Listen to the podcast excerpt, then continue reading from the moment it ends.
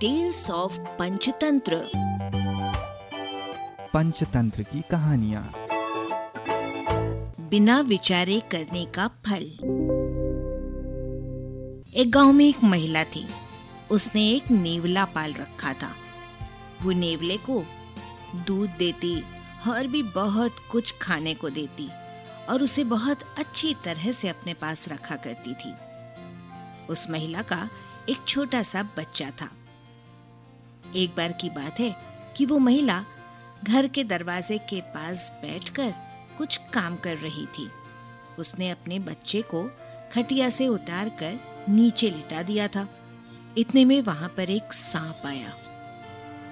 महिला ने तो उस सांप को नहीं देखा, लेकिन वो सांप धीरे धीरे बच्चे की ओर बढ़ रहा था। नेवले ने अचानक उस सांप को देखा कि वो बच्चे की तरफ़ बढ़ रहा है। उसे बड़ा गुस्सा आया कि उसकी मालकिन, जो उसको इतनी अच्छी तरह से खिलाती पिलाती है, उसके बच्चे को सांप काटने जा रहा है।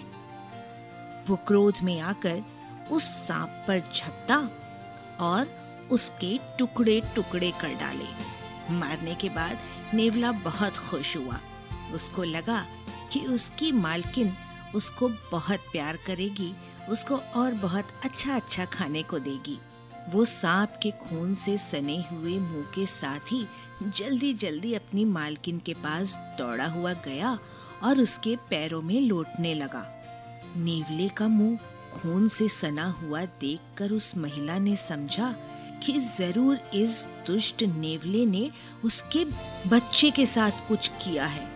बस उसने झट से अपना मूसल उठाया और नेवले के दो टुकड़े कर डाले और उसके बाद दौड़ी दौड़ी वो बच्चे के पास आई कि क्या हुआ है उसके बच्चे को ये देखने के लिए।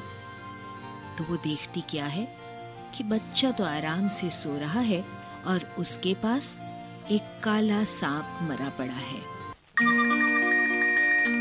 इस कहानी से हमें ये सीख मिलती है कि बिना सोचे विचारे कोई काम नहीं करना चाहिए। अरबा की प्रस्तुति।